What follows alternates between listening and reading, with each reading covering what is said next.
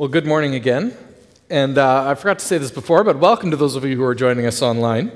For those of you who don't know me, I'm Pastor Graham. I'm the teaching pastor here at Elim Chapel. And today is the first Sunday of Advent. Advent is the season leading up to Christmas, and uh, we want to share on that topic, and we want to be thinking about that and preparing ourselves for the season of Christmas. So, in that spirit, let's have a word of prayer, and then we'll get into the word for today. Heavenly Father, we thank you for our time together. We thank you that you are with us. We thank you for your spirit. We thank you for the hope that you give, for the life that you give, God. We pray that you'd be with us this morning. Open your word to us, open our hearts and minds that we would receive from you. Help us to be good soil that would produce a crop. In your name we pray. Amen. So, as I mentioned, Advent is the season that leads up to Christmas. It's the, the four Sundays before Christmas. It's usually the, the last Sunday in November, but because of a quirk of the calendar this year, that December 24th happens to fall on a Sunday, Christmas Eve is itself the fourth Sunday of Advent, which is kind of weird, but fine.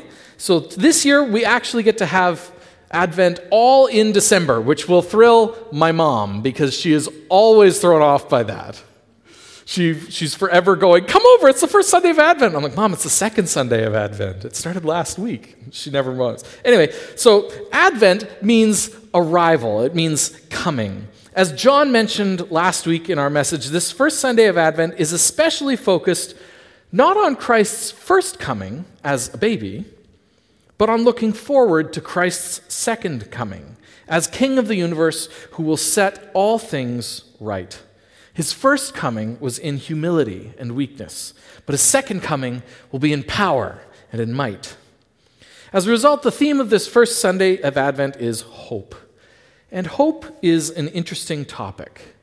It's a theme that seems to come up a lot, both in church and also just in our culture at large. Movies love to play on the theme of hope, even when the lines are sometimes ham fisted. Can you think of any? There's some, there's some bad ones out there. But hope is so relatable. I think that's why it comes up all the time. Because life is hard, and the world can be difficult, and we want to believe that things will be better one day. We anticipate a future where circumstances are better than they are now. That is hope. And in a lot of ways, we are all anticipating a future where things are better than they are now.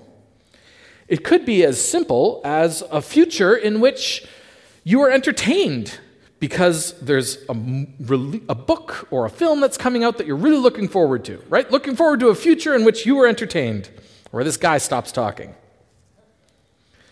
It could be as complex as a future in which your life becomes entangled with another because you're looking forward to finding a long term romantic partner. Or maybe it's something as real as looking forward to a time when you are more stable financially, when the bills are paid on time, and you don't need to work all the time just to try to make it by. Right? Those are all things that we look forward to. But I'm going to be honest, those are all kind of small potatoes. That's right, potatoes. Fry them, mash them, stick them in a stew. Come on, that's one of the great Christmas movies. You don't think Lord of the Rings is a Christmas movie? Then riddle me this why are there elves in it? Oh, where was I? Oh, small potatoes, right. Uh, think about it. All of the examples that we just gave are things that have clear and definitive points where you're going to get there and you're going to say, now what? Right? For sure, when you close the last page or the credits roll on the new piece of entertainment, for sure, right? Something like that, we all understand that then we say, now what? Right? But marriage is like that too. No sooner do you get married than people start asking, well, when are you having kids? Marriage isn't a goal, marriage is a step. Once you get married, then you then you get to build life together. Right? It's not the end goal.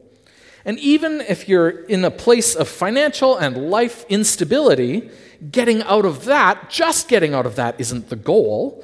You don't just want to stabilize, you want to be able to do something with your life, right? You want it to be worthwhile. You want to be able to enjoy it, make a difference, and be a blessing, even if it's just to your kids, Right? There's more to it than just stabilizing. But hope is part of life. We're looking forward to all kinds of different things. It's the first Sunday of Advent. Who's looking forward to Christmas?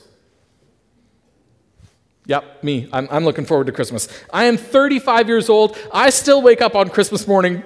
Bing! It is Christmas!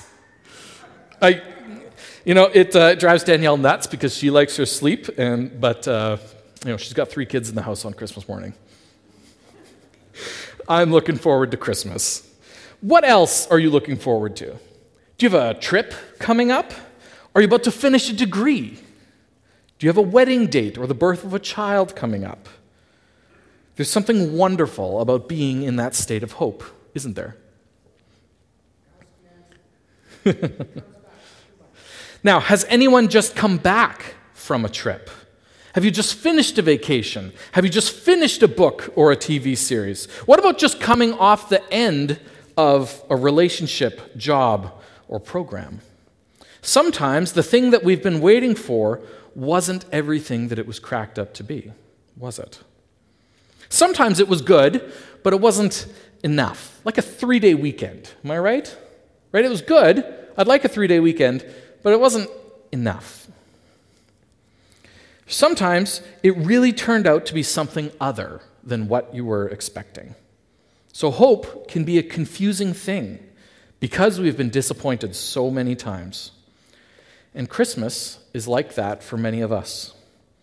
On the less important, but still real end of the spectrum, maybe the gift giving is a disappointment, right? Maybe that's something that you've had. And then on the other end of like very, very real disappointment, maybe there's an empty seat at the table this year. Maybe all the seats are empty except yours. I'm dealing with that this year. As many of you know, I was really close to my grandfather who passed away this year. 11 months ago today, actually. This has been a year of firsts without him, and this will be the first Christmas without our papa. But even in that, there is something to look forward to.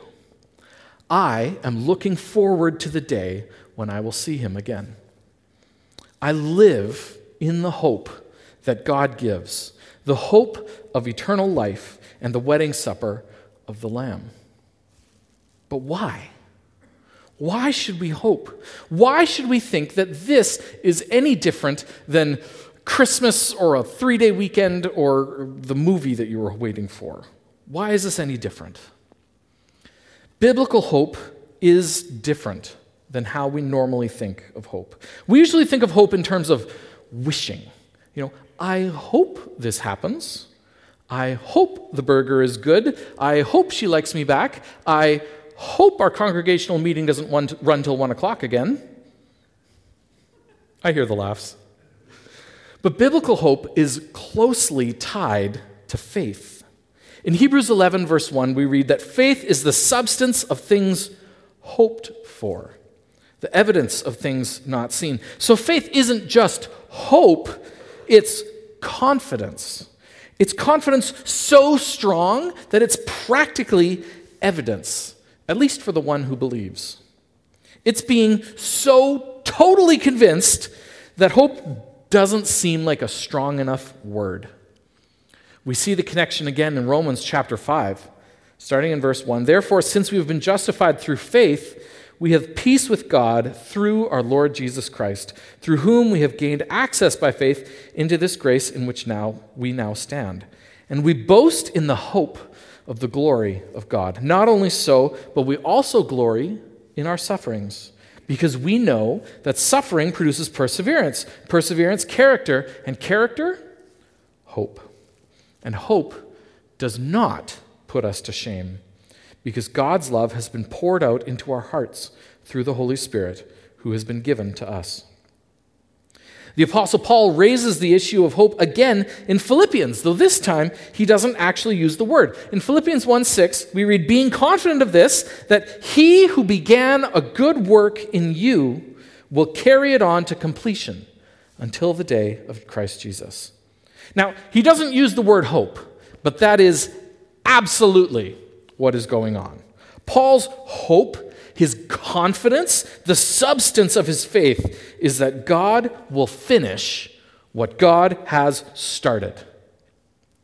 This is one of the things that I love so much about God, in a way that God is not like us. I don't know about you, I'm really good at starting things. Right? Finishing things is another matter, but I'm great at taking out a gym membership. I'm great at finding a diet plan. I'm great at buying books that I would like to read. I'm great at having an idea for a story. I'm great at starting stuff. Can anyone relate? Finishing is hard. But God finishes what He starts. God has started working in you. God has started working in me. And God will finish it. When I look at my own life, when you look at your life and you see all the ways in which you are not like Jesus, all the things about you that make you crazy, we can know that we are looking at areas where God is not done. Amen? So, why? Why can we be so confident about something like that? What is it about hope that turns it into faith? I submit to you that the difference between faith and hope is trust. And that trust is built. God's story, this story, is a story of God's faithfulness. That God has come through in ways and places and times that no one has expected. I would argue that the foundational story of the Bible is the Exodus. Now, there's a whole book of the Bible that comes before that it's sort of the Hobbit to the Lord of the Rings. Wait, I already did that reference. Um, it's sort of the Phantom Menace to the Clone Wars. It's a prequel, right? It's a prequel. It, it comes beforehand. Genesis is an important book, but it's kind of backstory. Right? The story of the Exodus is where everything about the Bible, everything about God, comes into sharp, sharp focus. The story of the Exodus is that the people of God, the nation of Israel, were slaves in Egypt. And at the right time, God sent Moses to the king of Egypt to demand their freedom.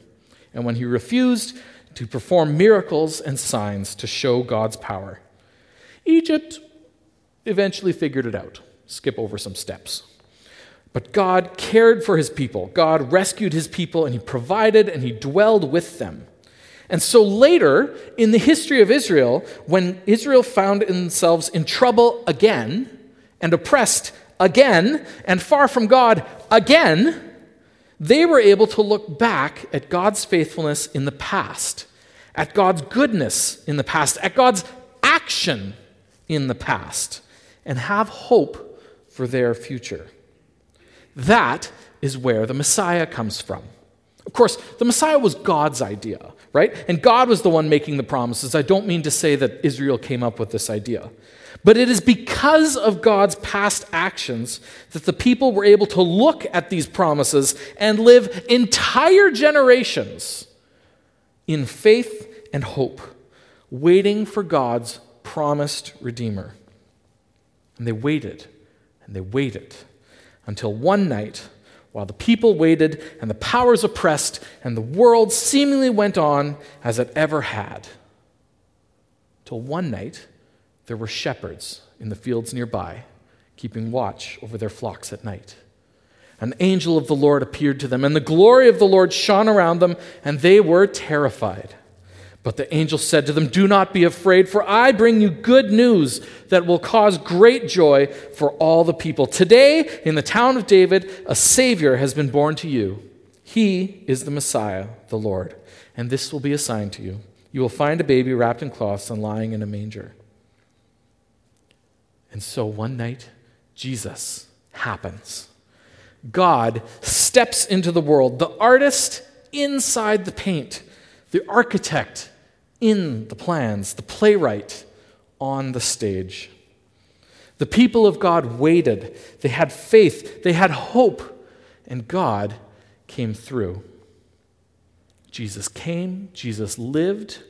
Jesus died and he rose again so that we could be in relationship with God. This is God's faithfulness that we cling to today. And so today we also live in hope. We're not waiting for God's Redeemer to save us from our sin, but we are waiting for God to set the world right. Sin may have been paid for before God, but it still runs rampant in our world. And because we see God's faithfulness in the past, we too can have hope for the future. Hope for today, that God would be part of our lives, finishing what He has begun and making us more like Jesus, but also hope for the future. That all that is evil with the world will one day be set right. That when we look forward to the wedding supper of the Lamb, that day which the Bible describes in all sorts of metaphor, when God will remake the world into a place free from corruption of sin, we can have hope.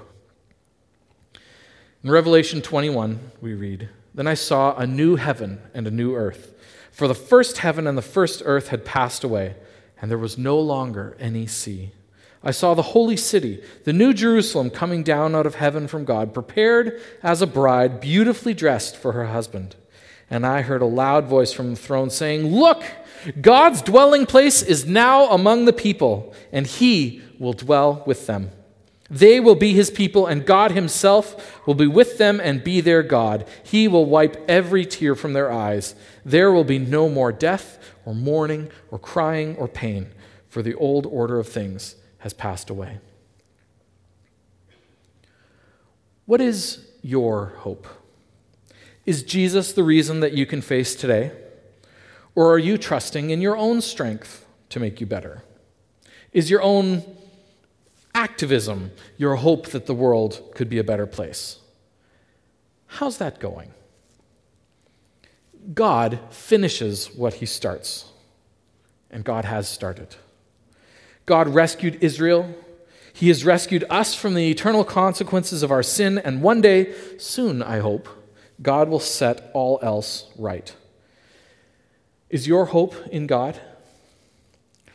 I'm going to ask everyone to pray. Can we all pray together and with every eye closed and every head bowed? If you need to put your hope in God, if you say, That's me, I've trusted in my own strength and it is not going well, I need Jesus to come into my life and make me new and begin that work in me. If that's you, then I would invite you to pray along with me. Lord God, I can't do this. I've tried it my way, and there's no hope there.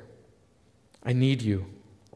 Come into my life, be my Lord and my Savior. I am a sinner, and I need your forgiveness. I trust you, God. You are my hope. Amen. And for the rest of us, God, for all of us, may we dwell in hope this week. May we keep our eyes on you, the author and the finisher of our faith.